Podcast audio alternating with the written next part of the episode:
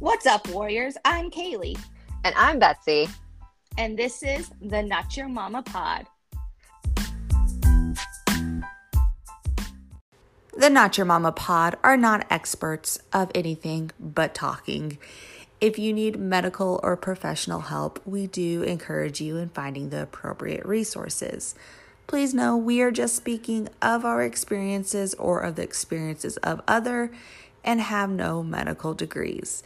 If you have questions or you need a resource, let us know. We will help you find one. What's up, guys? So today we're joined by an amazing friendo. She's part of the Infertile Myrtles for our Myrtle Beach trip in a, I don't know, like a month's time now. Um, one of my virtual friends that I have met in real life. She is amazing. Her name is Nicki, and she was gracious enough to join us today to talk through her story and just kind of give us another insight. So, welcome. Hi. Yay. Welcome, Nicki. Hi. Why don't you tell us a little bit about yourself? Yeah, so I'm Nicki. I am 37. Um, I live in Pennsylvania with um, my husband and our two puppies, They're the cutest. and Millie. Millie turns one next week. So, Happy early birthday. Yeah. So, you have both endometriosis and adenomyosis. Why don't you kind of share your journey with us from like symptom to diagnosis and how you're doing? yeah, so um, I didn't get diagnosed until I was 32, never heard of what it was until then. Um, the only reason I even like got a diagnosis was because I ended up going to the emergency room a few times. Um, I was told over and over again it was just a cyst and that it would go away on its own.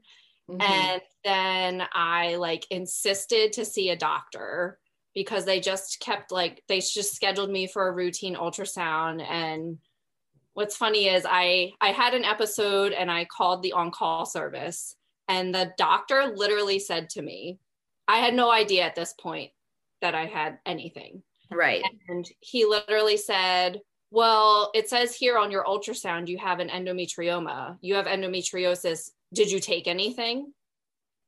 And I was like, Huh? I was like, I don't even know what that means. And That's so crazy. he was like, he literally said, Yeah, we don't operate on those things anymore. In fact, I just did a C section on a woman and I pushed that thing right back inside of her. What? And I was like, Okay, so what do I do now? Okay, pause. So, number one, I think it's outrageous how many guests and friends we talk to that say they learned something about their diagnosis through, like, in all intents and purposes, through your medical records. Yeah. This guy just read them to you. Like, I, I have found stuff out about myself just by rereading my notes and being like, oh, that wasn't important to tell me. So, Yeah. first, first crazy part. Second crazy part. Excuse me, what? He does what now? He pushes him back in. Beg I was pardon? like, is this real? I wish it wasn't. I'm like, that poor woman.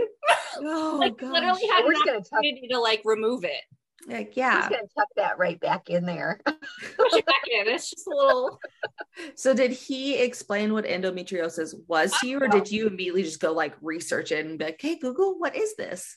No, so like that week, I actually had an appointment scheduled with my doctor, and literally like two days before my appointment. The nurse from the doctor's office called. She's like, I just want to give you your results of your ultrasound. Everything looked normal. So um, if you want to just like follow up if you have any other problems. And I was like, actually, Yeah. um, one, I was just told I have endometriosis, and two, I have an appointment with a doctor later this week. Oh, good. I'm so glad you made an appointment.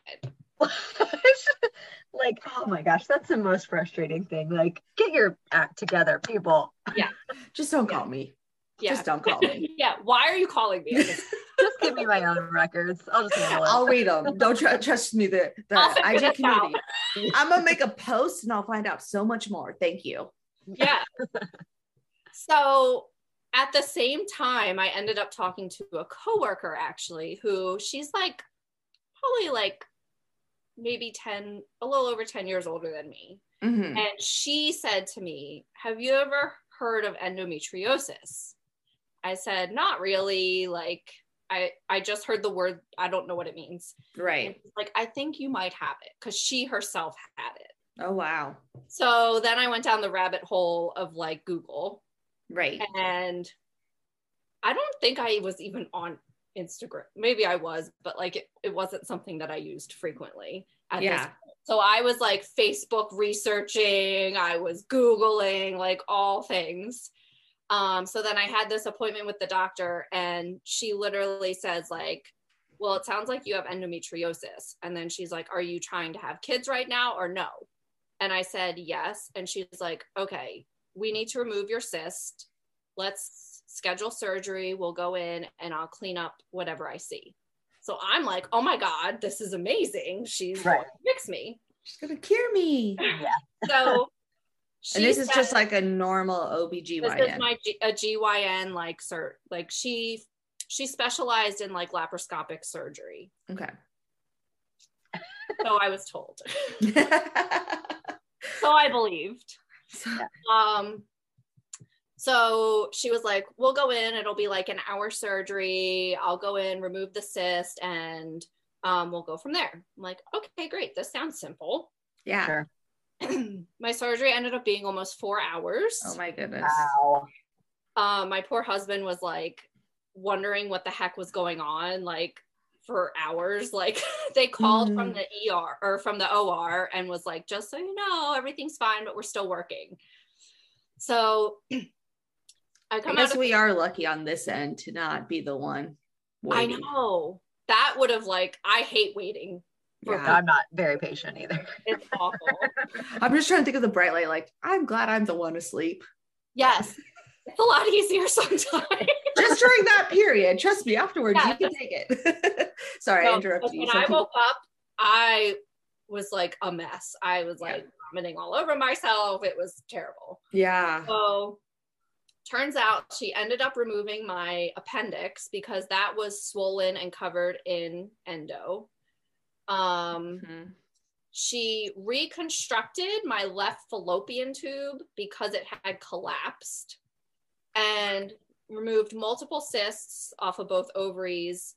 Um, I think my bowels, my uterus, and my rectum during that surgery. Wow.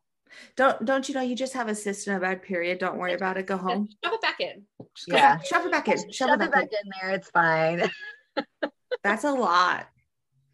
yeah so then of course like afterwards i still was like kind of unsure like in my mind i was like oh i'm good now yeah, like it's Mhm. fixed. she Yeah. fixed me Yeah.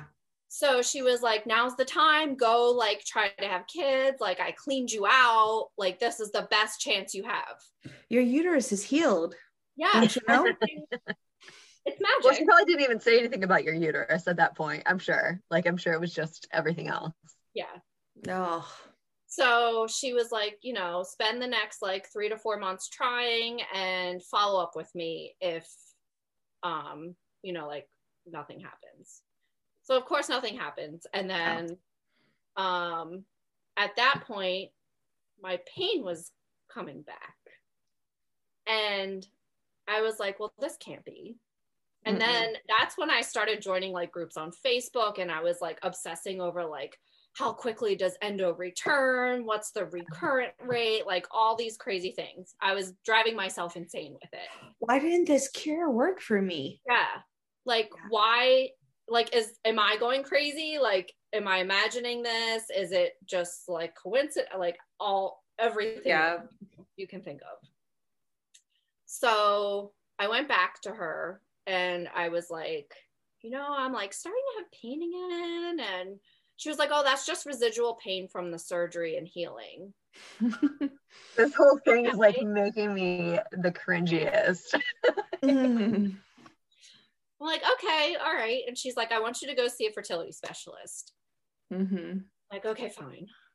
So this is where it kind of like Crosses over. yeah. So like i go see this fertility specialist. She wants to do the hsg test to test Yeah. my tubes because she said more times than not your tube collapses again. Like it does not stick. Yeah. so of course it didn't. My tube was blocked again. I'm sorry. So that was super painful.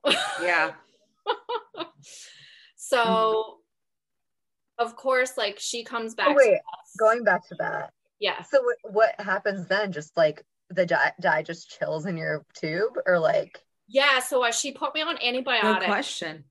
Yeah. So like it kind of gets stuck and then it like drains back into your uterus and then Okay. it just like like I guess is absorbed. Huh. But like she gave me antibiotics because you can get an infection sure from the dye. Just That they put in your body. because because it's the foreign body that they're throwing in there. Yeah. Yeah, that makes sense. yeah. Yeah. Okay. Wow. Sorry about that. yeah so that was fun and then um so then like we had our like follow up like all of the lab work looked normal um my like whatever it's like your AMH level that Mhm. like, checks your egg quality was pretty low um Were you And- told it was menopausal rate? no she just said it was low Okay. for your age That's awesome. So, she, uh, like Will's blood work and everything, all his tests came back normal. Okay. So she was like, you know, my my recommendation for you obviously is IVF. Mm-hmm. And at this point, I said to her, so I'm a little concerned because my pain is coming back. And she said to me, and I will like literally never forget this because I literally just like was shocked and I don't even remember the rest of the appointment Yeah. Said just because you're having pain doesn't mean that there's something physically wrong that would prevent us from doing IVF. Say what, man? It's back to that parent set centric world where they say, well, the only goal is to get you pregnant, right? Like And and she's there like, might be an issue, need but you can get pregnant still, right? yeah. And and she Mhm. was like, you don't need your tube to get pregnant with IVF. Okay, Never but it mind the fact that you were in physical pain. Like that nothing that does not matter to her. Like advocating for your pain. ugh, I hate that. Okay, Wow. continue. So I like I was like, oh my God, did she just like say that to me? like I was Right. I walked out of there and I was like, okay, I guess I'm just going crazy. I don't know. I guess we're going forward with this. You know what? I want to give you mad props though, because I feel like you're f- kind of refreshing in the fact that you at least realized that your pain should be listened to. So I think a lot of endo warriors just go along with the fact that they should be in pain. Like you literally had the right reaction going, excuse me, what?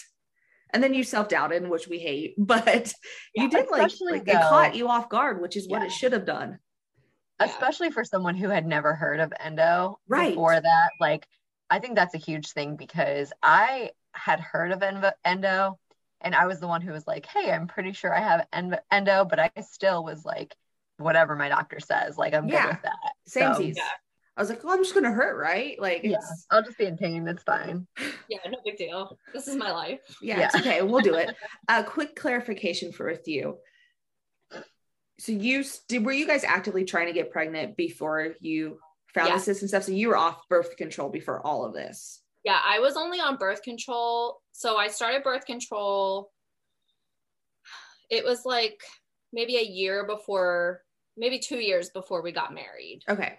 because I had cramps that were bad. And that was like, oh, here, take birth control. You'll feel better. I was like, okay. Yeah, uh, that's what my question was: is it was it post symptom or were you on it pre, you know, before and you never really had? S- It's a band aid, in my opinion. It masks a lot of our pain and lets us go too long without help. So Yeah. Yeah. So I was getting, because of the birth control, I was then getting monthly migraines, which I'd never had before. Oh wow. And instead of them saying, like, oh, maybe it's the birth control, they're like, here's migraine medication.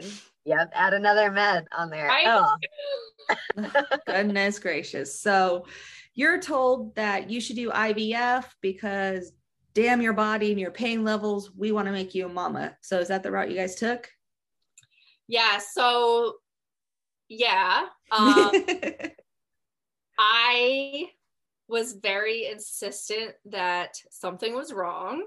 hmm So I I went back to my surgeon and I said, I really, well, I researched this whole blocked tube thing because literally everything that you read says that you should remove the tube Yeah. Right. to doing IVF for a higher chance of success. And I didn't dare ask my reproductive doctor because of the way she messed, like, said things before. It, yeah. So I basically like made an appointment with my surgeon and I went in because I was in pain like every day. It Mm. actually felt worse to me than before my first surgery.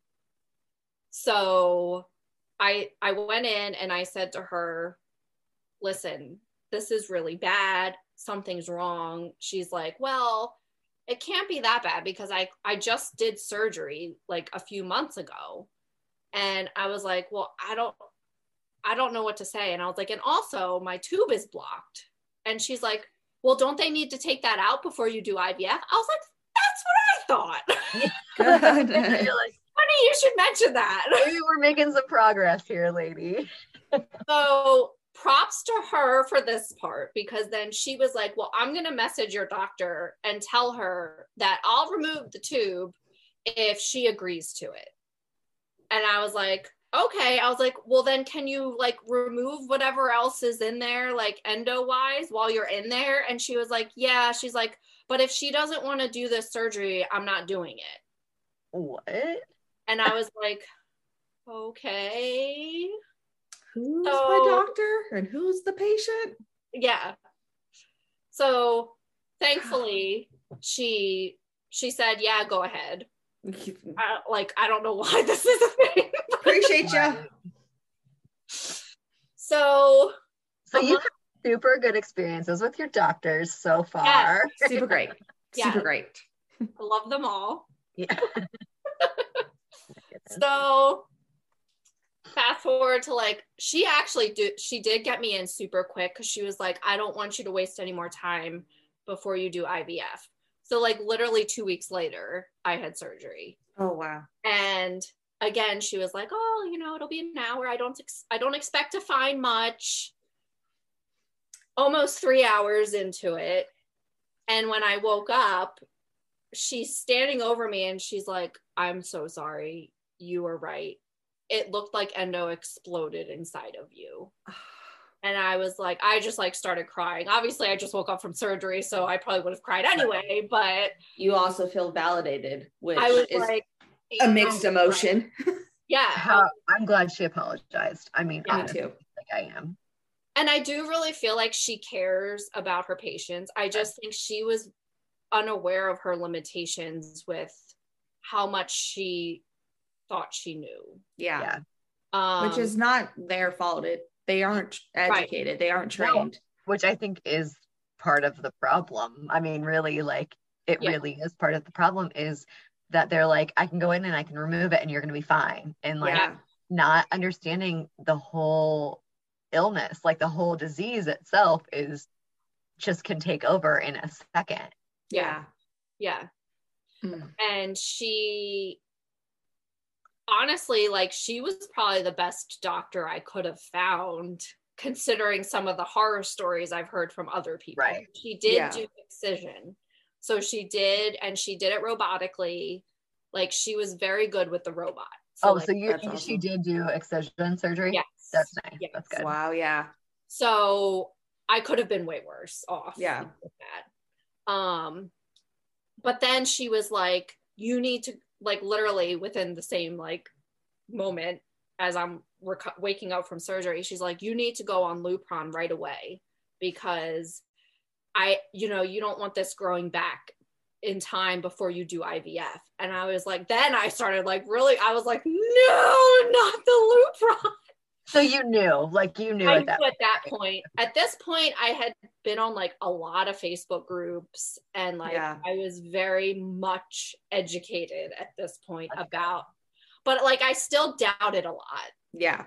because I don't know. It's like one of those things where like you read all these things about like this person had this experience, this person had this, like this is what this says, and then you're like, but is it is this what I'm experiencing? I'm not Yeah. quite sure. Like, is it this bad or am I just Yeah. like exaggerating it? We Yeah. kind of talk, have talked about this before. You almost gaslight yourself You do. because you're Right. like, oh, my situation's not that bad. And then I'm like, and then they're like, oh, all your organs are fused together. I'm like, oh, okay. I guess that was a little And- bad. and we're like told to trust medical staff. So if medical staff doesn't believe us immediately, then we're like, oh yeah, we are crazy. Like Yeah. Oh, you're doubt you're and even after people are like, don't trust your doctor, don't trust your doctor, you're still like, but I'm supposed to. Right. Like literally when I was having that second surgery with her, it's like I knew better. I knew that like she wasn't the best doctor to have surgery with, but I was also in a I felt trapped because I also work for a health system Yeah. that covers surgery with the health system doctors. Yeah. right. So what was I going to do? Go outside of my network and pay thousands of Right. dollars when I could have a coverage surgery? Like, right. eh. and then I was like, Yeah. I'm going to give her another chance. Like, I I feel good about this one. I agree. You do that though. Yeah. So, um, and that recovery was like the worst. I don't know.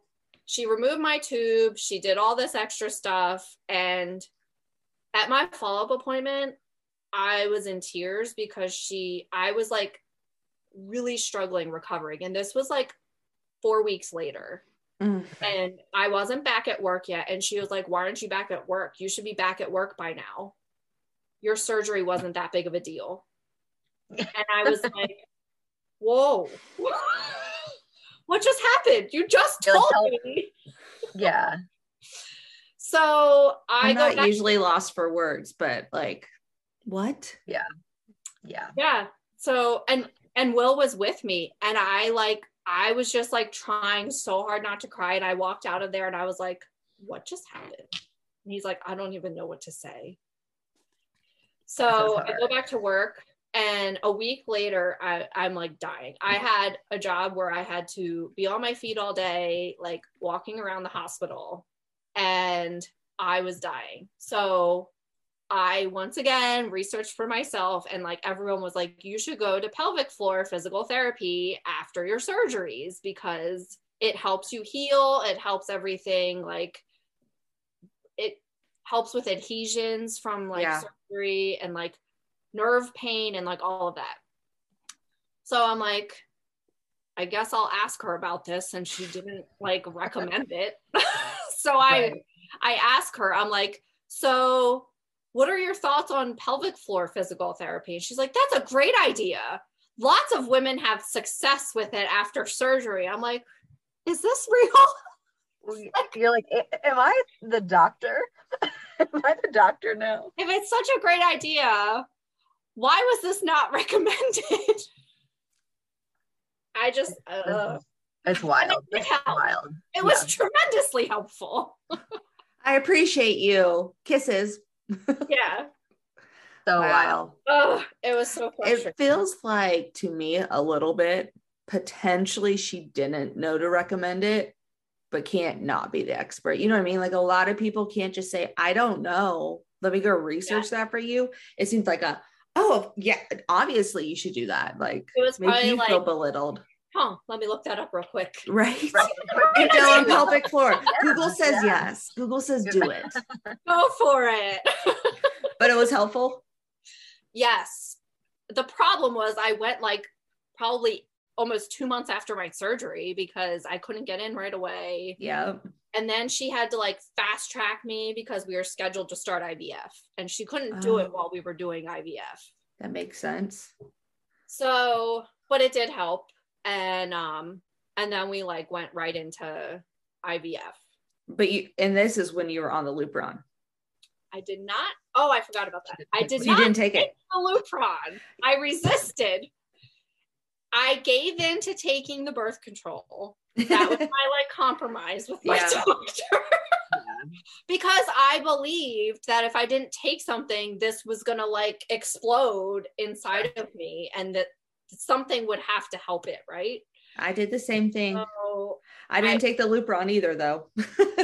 I took continuous birth control. Like she put me on it right after my surgery. Yep.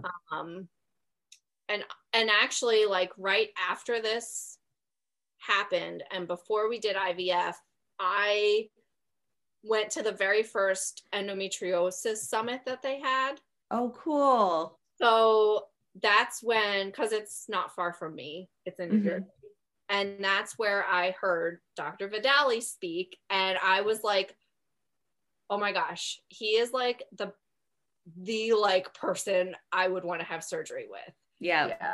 You're like, this is what an actual specialist Yeah. sounds like. Yeah. And like the whole time, I'm like, oh my gosh, that didn't happen. That didn't happen. Like, just like, oh my gosh, what's what's going on inside of me right now? Like, yeah. what did else do they mess up? right. Yeah, I have that feeling a lot. Uh, so, um, obviously he was out of network, so that wasn't going to happen anytime soon. And I was like, all right, we're going, we're going forward with this whole IVF thing. And I, we really only could do it because my insurance did cover Right. some of it. So they gave us like a dollar amount towards a lifetime of fertility treatment, whatever that meant. Yeah.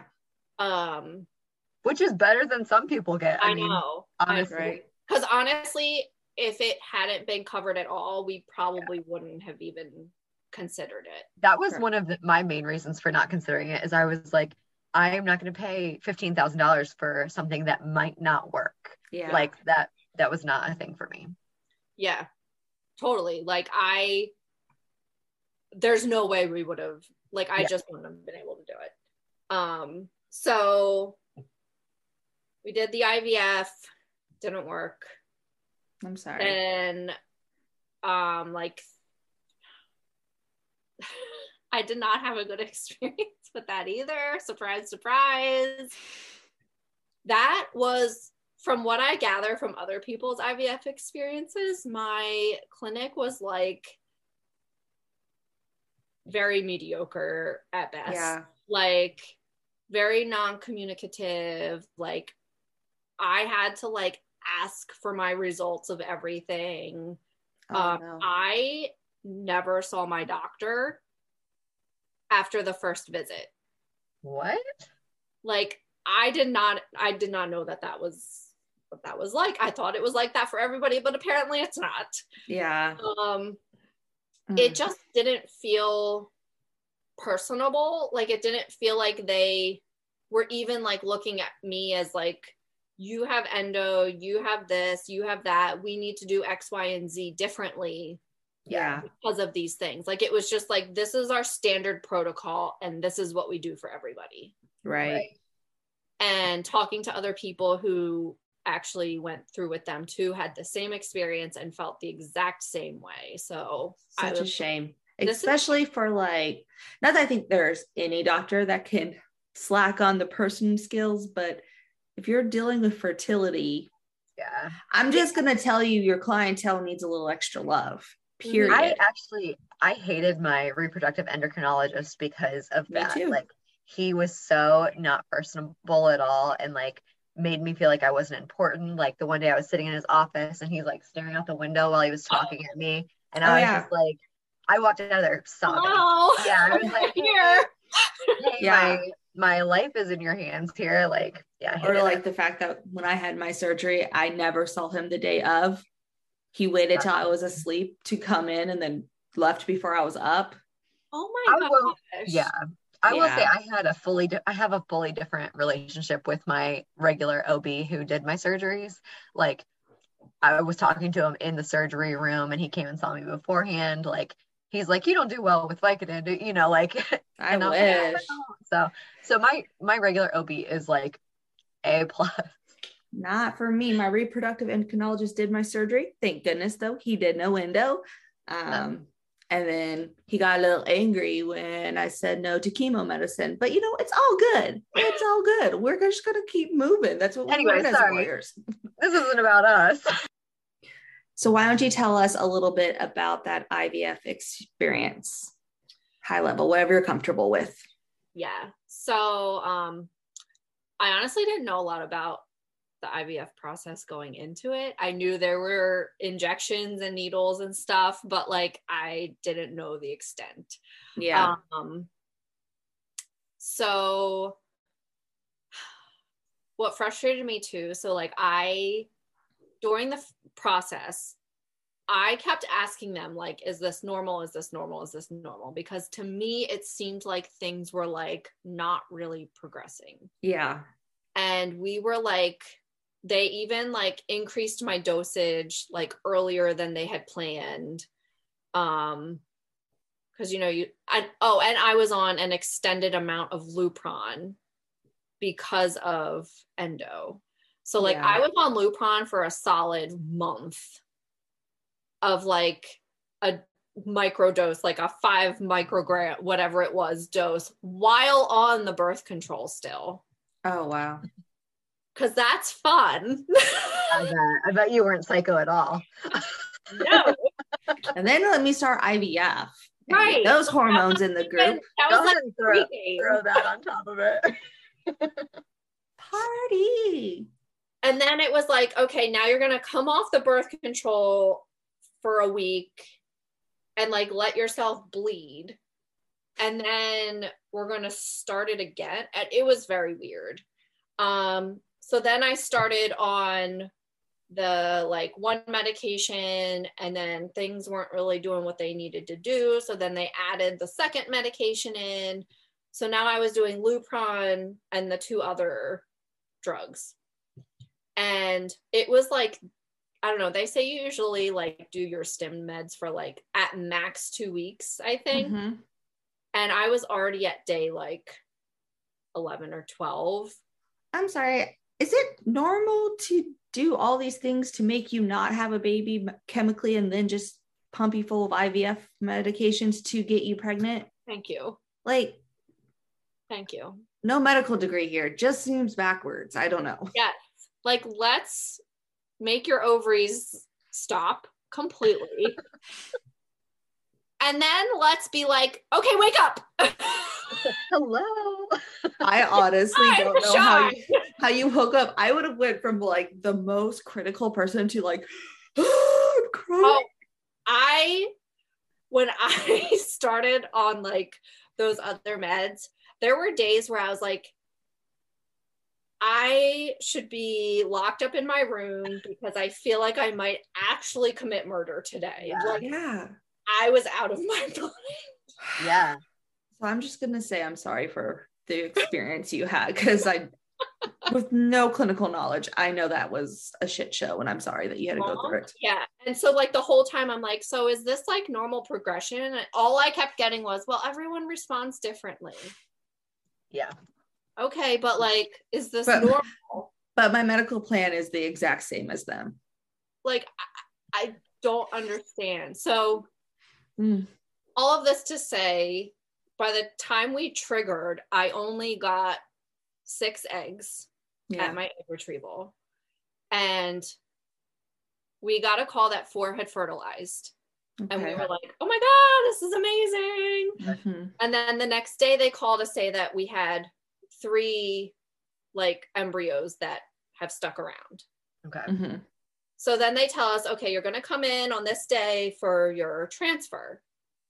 Everything looks great. Yeah. Like, okay, great. So we are like on cloud nine. We're like, oh my God, we have three embryos. Like, we're going to have transfer one and we're going to freeze the other two. Like, this is going to be amazing. And literally, at, we get in there as they're about to do this procedure. The doctor, who I don't know because it's not my doctor, it's whoever doctor's working that day, yeah. comes in and says, So your embryos don't look so great. We're going to have to transfer all three of them if you want any chance of this working. And I was like, Huh? like they just said everything looked great and I'm like, How is this even po-? I was like, Whoa, whoa, whoa, whoa, whoa. So, like, in my mind, I'm like, We're going to transfer all three. Does that mean like I'm going to have triplets because I don't want that? Right. Like, Like, what what's the likelihood? Like, what does this mean? On top of it, you've been advocating that you still don't feel good. You still have issues. You've been trying to get research, and no one's even had a thought about adeno Mm-mm. being Oh, no, there. no, no. My uterus looked great. on ultrasound. Sucker. No, I'm just kidding. I was, they transfer all three. they transfer all three. I was a wreck that day. I was like, oh my God, we're doomed. Like, this is terrible. Yeah. So that was a terrible two week wait. Like, that Yeah. was awful. And I made the terrible mistake of working the day Yeah. of my blood work. Like, don't Yeah. do that. yeah. we do too much. I got the call while I was literally, I was a pharmacy tech, so I was delivering medications to the maternity floor. Oh, That's not okay. for sure. I was like, Ugh. you got to be kidding me. So, needless to say, I left work that day. Yeah. Um, and then we waited like a couple weeks, and I was like, you know, we did not think that we would do it again because we didn't think we financially could. The lady basically at the office told us, like, you basically have enough finances to do one full round and one frozen transfer. Like, that's what this would cover. Okay. So I'm like, there's no way we can afford another one. So then it was like, well, let me just check. Let me just see how much is left, which took forever because of the by the time they took to process all of the claims and everything, it was like probably over well over a month later and I'm still asking them like what's my balance? What do I have left? So we had enough we didn't have enough. We had a decent amount and then thankfully like we had friends and family donate to Oh, us. that's awesome.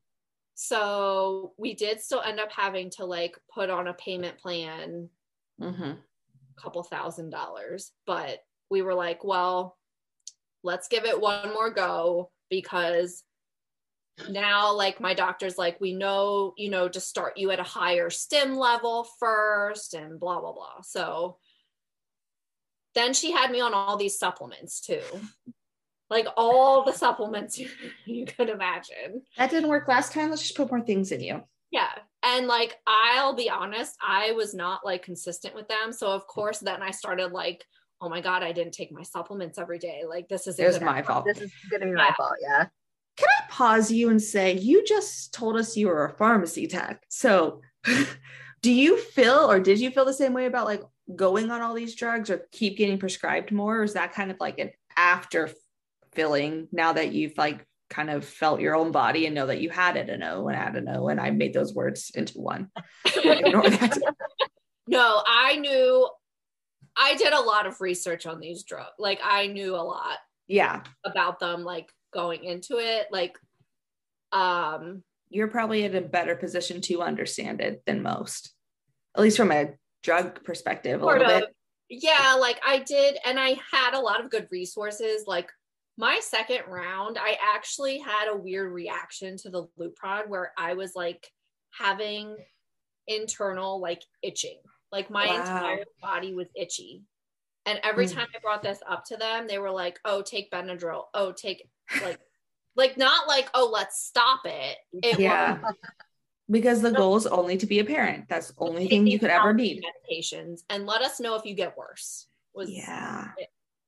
So I walked around for like a month and a half, like scratching myself to death because it was like so itchy. Mm.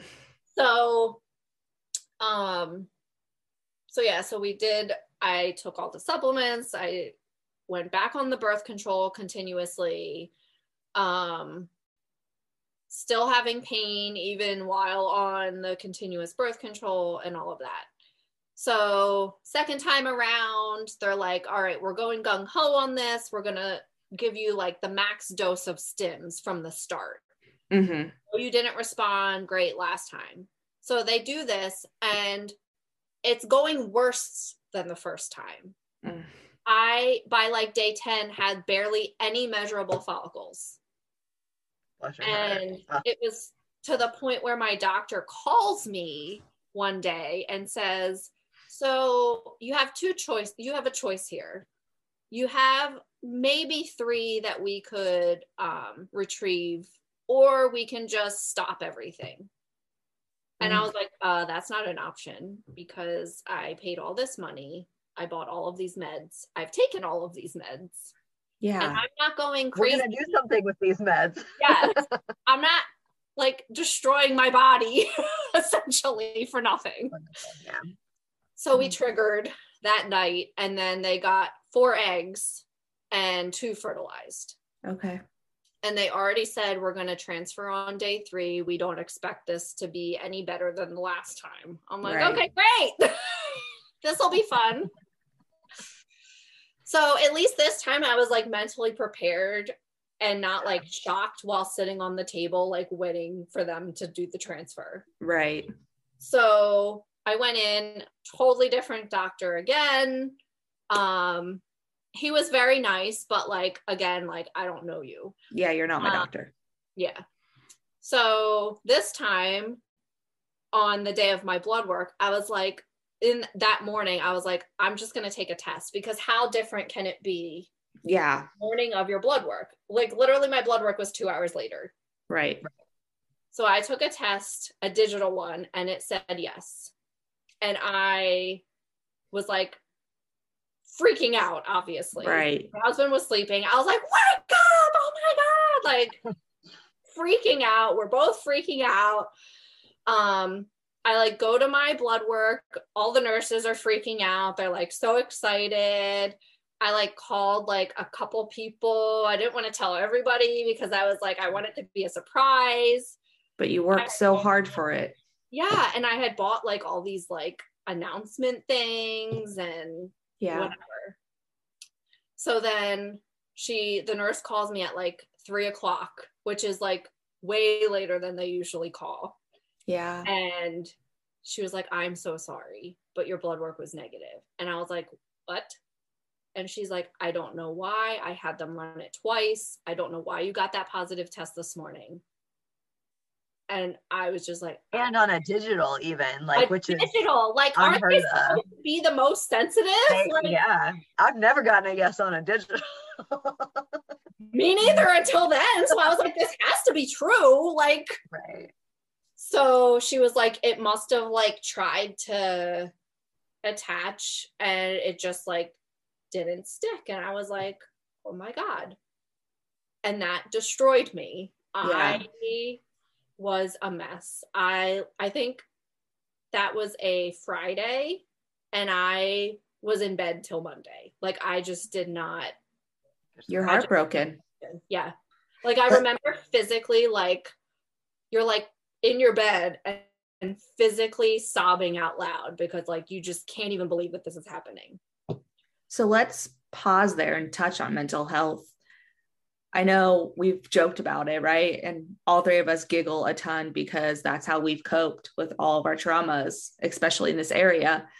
Um, and we've hit a little bit on, you know, hormones are getting turned off and turned on and flipped sideways and doing cartwheels, right? Because of these medications. But how was your mental health like throughout all of this? Was it trying did you have any mental health things before the you know ivf endo experience i know you've talked about it a little bit how it's it it went downhill for you right Yeah, so um thankfully I had actually for other reasons been in counseling like off and on. So it was somebody who like I would go to every once in a while when I like needed a a little pick me up like hey I need to check in. Um but then during IVF I our first round I wasn't seeing anybody at that time. Um I really wish I had been my Mhm. second round i had found somebody to talk to and it was then that i realized it was not the right counselor for me because i was educating her the entire time on what endometriosis was and what IVF was and it was more exhausting than it was helpful Yeah. um i appreciate you saying that. I think a lot of people are afraid to verbalize when it wasn't the right fit. Yeah and i i was like denying it because i didn't want to have to find another person. I did find an amazing counselor who i still work with today. Oh good. She herself went through ivf and the fact that she like i didn't have to explain to her like what the ivf process was and what the drugs were and what this was and what that was it was so refreshing i was like oh thank you we talk a lot about having like our own small gang of like friends and support systems that understand but that includes like Sometimes you need medical um, from, you know, even from like a therapist or psychologist standpoint that has at least an understanding of what you're going through. Yeah. Because we are so exhausted of explaining ourselves.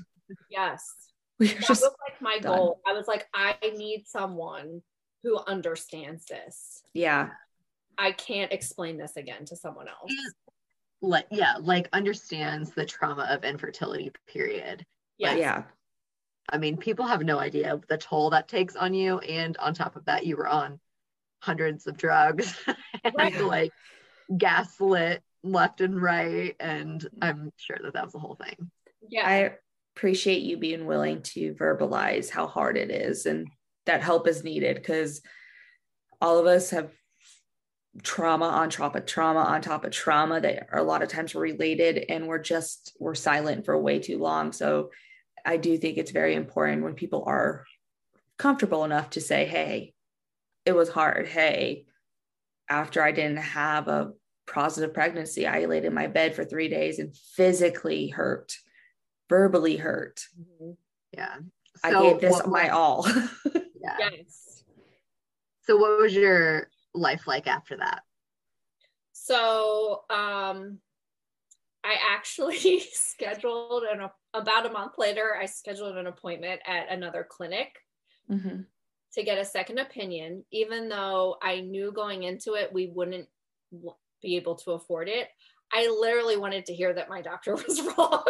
yeah yeah So Mhm. I went to another clinic, and ironically, the doctor that I saw knew my doctor. He had worked with her in the past. And he honestly was the first doctor who sat down and explained to me why endometriosis prevents can prevent you from getting pregnant and Mhm. why it didn't work. And why her process was less of a success than it could have been maybe. Yeah. He basically told me like you have endo way worse than most of my patients. If you if you go through with me he's like i can't promise you'll have that much better of an outcome. But like how much better does that make you feel? Like if somebody would have told you from that from the start like just Yeah. be real with me right like i i honestly did not get any sort of realistic expectation from my doctor like my reproductive doctor like i wasn't told like hey there's a very slim chance that this is going to work Yeah. I think a lot of people just really rush to, you're a woman, you have issues down there, we better get you pregnant now. And just think throwing medication at us and talking us into these crazy procedures that, like, that's all that matters Yeah. rather than, Yeah.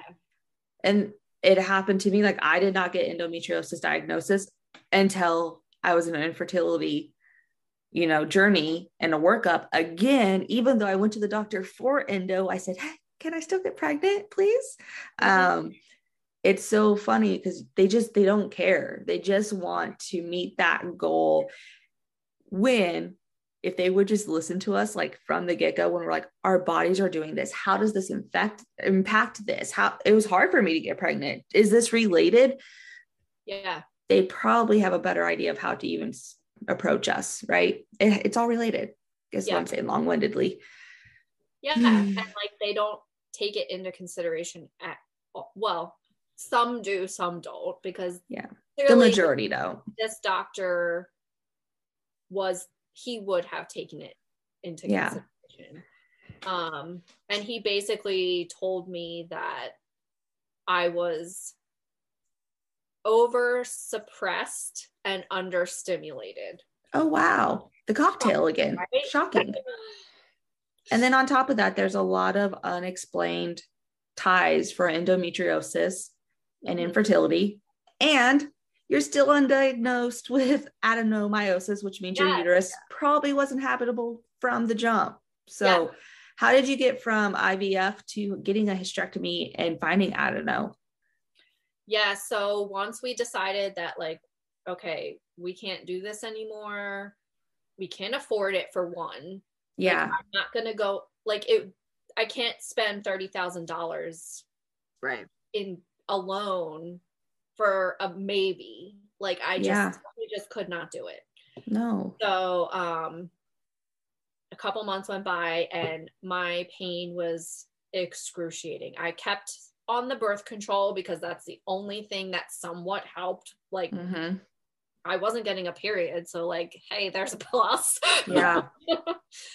so that's when I started like, hmm, could I have surgery with this other doctor? Like, how much would it really cost? Yeah. So, and of course, this is right when COVID hit. Um, so I actually set up like a phone consultation with him. He does free phone consultations. I had to send him like this massive packet of like my entire history Right. surgical photos, like the whole thing. And he he told me on the phone, he was like, you know, looking at your pictures, your doctor didn't do a bad job, but she didn't do a great job. And I I think I could help you. He's like, but I want to see you in the office. I'm like, okay, great. So a couple months went by. We went to the office in New Jersey and he basically told me like it's up to you what you want to do. He's like, you've just had two surgeries in like a very short period of time. It is a lot for you to have another surgery, but you know, if it's he's like I I know I can help you. Yeah. Okay. So I left that appointment and it was kind of just like up in the air like whatever you want to do. So I contacted them within days and I was like, I need to have the surgery because I had this like massive episode where like I couldn't move and I was like, nope, we're done. Yeah. I'm going to have I don't have a choice. Yeah. So I look, I did all the research. Um, thankfully, my insurance did cover like a lot of it, considering it's con- like tier whatever on the insurance plan Yeah. but his surgical fees are not covered, which was Yeah. a lot of money. Yep. That went right on a credit card that I'm still paying for for the rest of my life, probably. Yeah. But um, so literally scheduled surgery, and probably like a month before, I started having almost like decision anxiety because I started like thinking about all these things, and I felt like I needed to ask, should I have a hysterectomy? And I was telling myself I'm crazy. Like, who asks for a hysterectomy when you're trying to have children? Like, this doesn't make any sense. And is he going to be like, oh my gosh, you're crazy? Like, I was terrified to ask him. I Yeah. had so much anxiety. And I finally did. And I was like, do you think I would need a hysterectomy? And he basically told me, if you don't, I believe you'll be back within a year or two asking me for one. He's like, but it's totally Wow. up to you. He's like, I let my patients decide because it's final. Like that is final for your fertility. Yeah. And so literally a couple days later, I had another like episode where I couldn't even walk up the stairs to get my medication. And I was like, yep, this is the answer. Let's do it. Yeah. Yeah, that's and that's how I was. Like I was just in so much pain. I was like, my desire to be out of pain outweighs my desire to be a mom. Yes. So, It's And interesting that we all doubt ourselves too, because I have not had a hysterectomy. I do think that's going to be part of the bundle of my next surgery. Um, would recommend. 10 out of 10 recommend. No. I and we have I have suspected, I don't know, I have not confirmed it, right? And it's hard though, because you still just like even me who's like a, a hop from being kid free, like truly embracing it naturally. I'm like, do I want to do that? Right.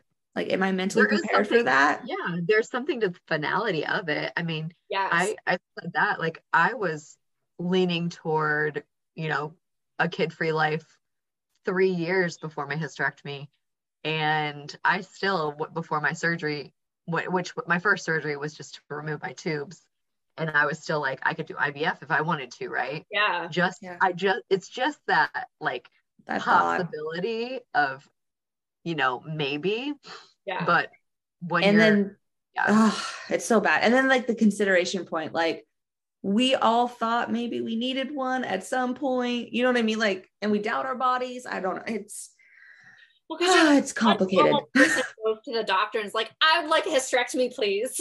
Yeah. But it's so funny because the more and more endo and adeno warriors we meet, the more and more that conversation I find is started by the person. yeah. It's either like un- abruptly, inappropriately recommended from the jump, or Yes. we eventually show up and we're like, does this Get thing this need to come out? right. Like, so um, Yeah, you made a like one decision. pick or the other. It's Yeah. like either they're recommending it and you really don't need it, You're 21 and you shouldn't have it. right? Or you're like on the other side of this and you're like, oh, maybe. And the doctor's like, whatever you want to do. Yeah, it's You're like, crazy. no, can you like tell me what to do because I cannot make this decision. And let me jump in again and remind the audience or anybody that's listening a hysterectomy is not a cure for endometriosis. It does help with adenomyosis because you're taking out that uterus, which is what has the adenomyosis inside of it, the scar tissue, or in like Betsy's case, a cinder block. Yeah, they did take that out too. Yeah. so um, you decided to have the hysterectomy. Did that surgery go any better? Yes. So um And when are what year are we at this point? Because we're in COVID. so in 2020, Okay. this was June of 2020. So this was when thing like so this was a really like messy time because Mhm. it was at the point where they were like maybe starting to do surgeries again in hospitals, but maybe not. Yeah. And basically, at one point, my choice had to be whether or not I wanted the surgery now without the hysterectomy in a surgical center or wait until they could do it in the hospital. Man. And so I thankfully, I honestly don't know what happened because it was very confusing at that time. But like they called me and they were like, okay, we're scheduling your surgery in this hospital for this day. And I was like, really? Awesome. That's So, good. Of course, I had to sign like this waiver that was like, I understand that this is final for my fertility. And I was like, yeah, yeah, I understand. Can you just Got it. Take it out. How long was that surgery? Do you know? So he, it was almost three hours. Okay. Um, and when I woke up from that surgery, he told me too beforehand. He was like, because I asked him, I was like, how long do you predict this will take?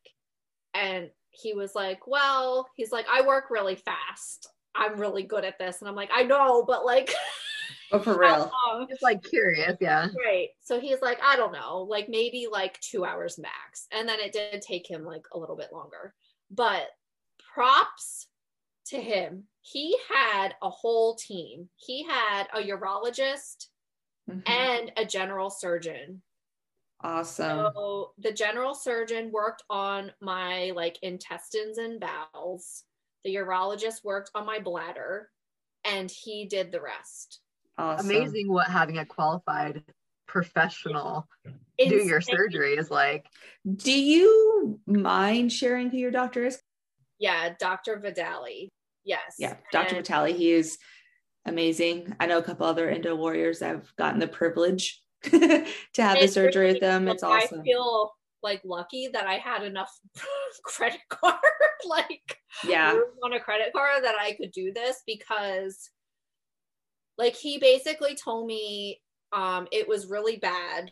There was a lot of residual disease that she did not get. Yeah. And everything was stuck together. Yeah. And what's really cool is actually he sent me the video. Oh, that is awesome.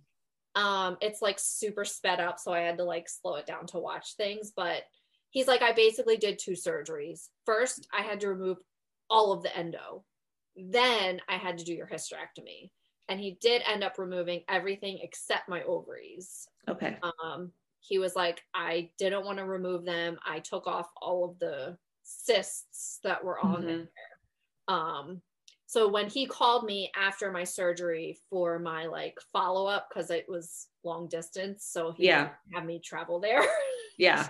um that's when he told me it was confirmed that i had adenomyosis. And I literally was like, I got off the phone and I just started crying because Yeah. I felt like, oh my God, this surgery was worth it. I made the right decision. Like I agonized over that phone call to be like, like I was terrified that he was going to be like, "Oh, your uterus was fine. We probably shouldn't have removed it." Like, Yeah.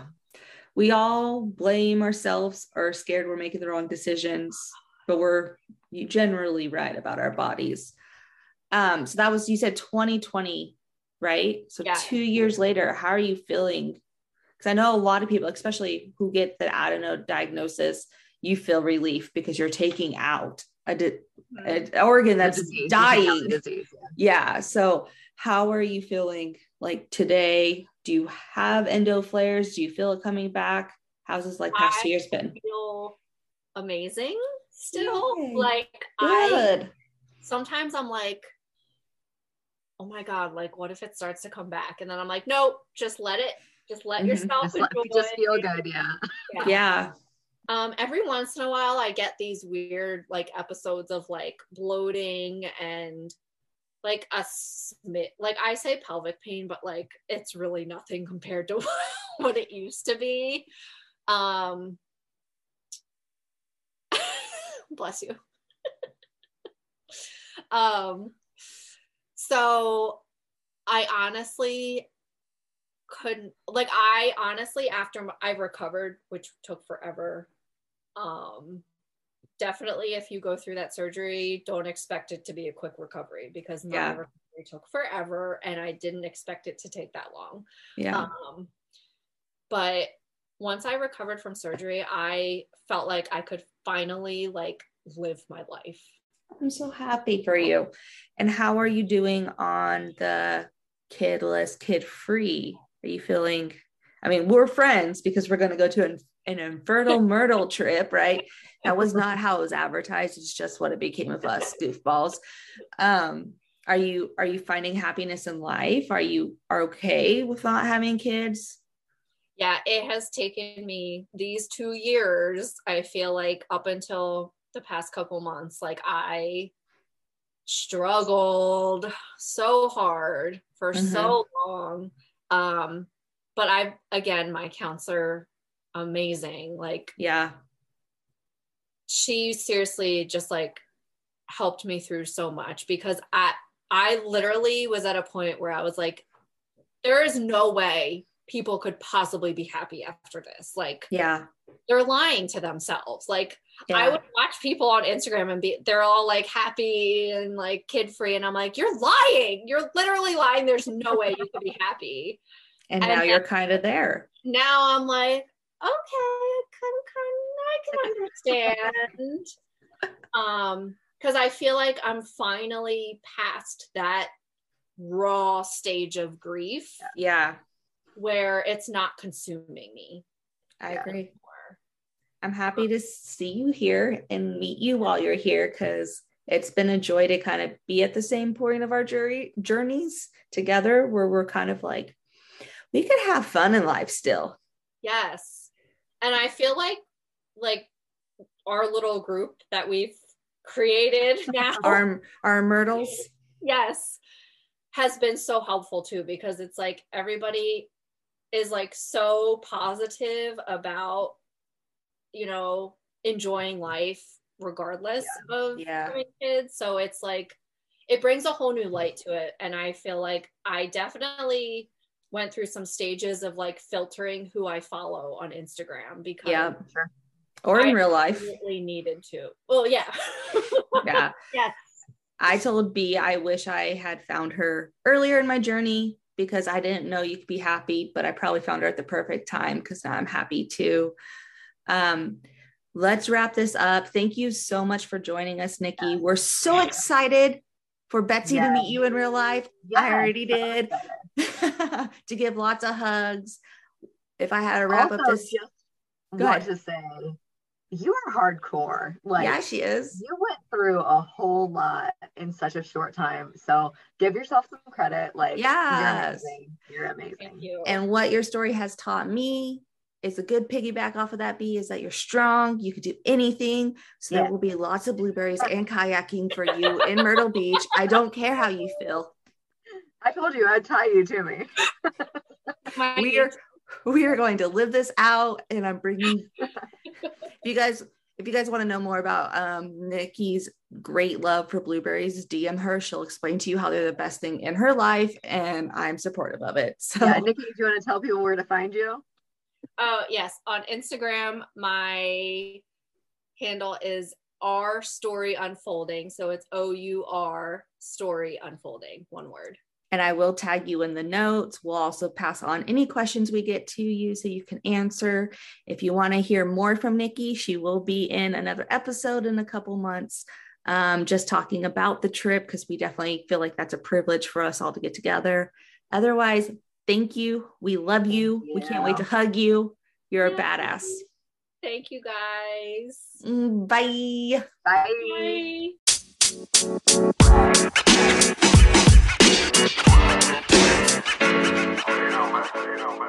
más.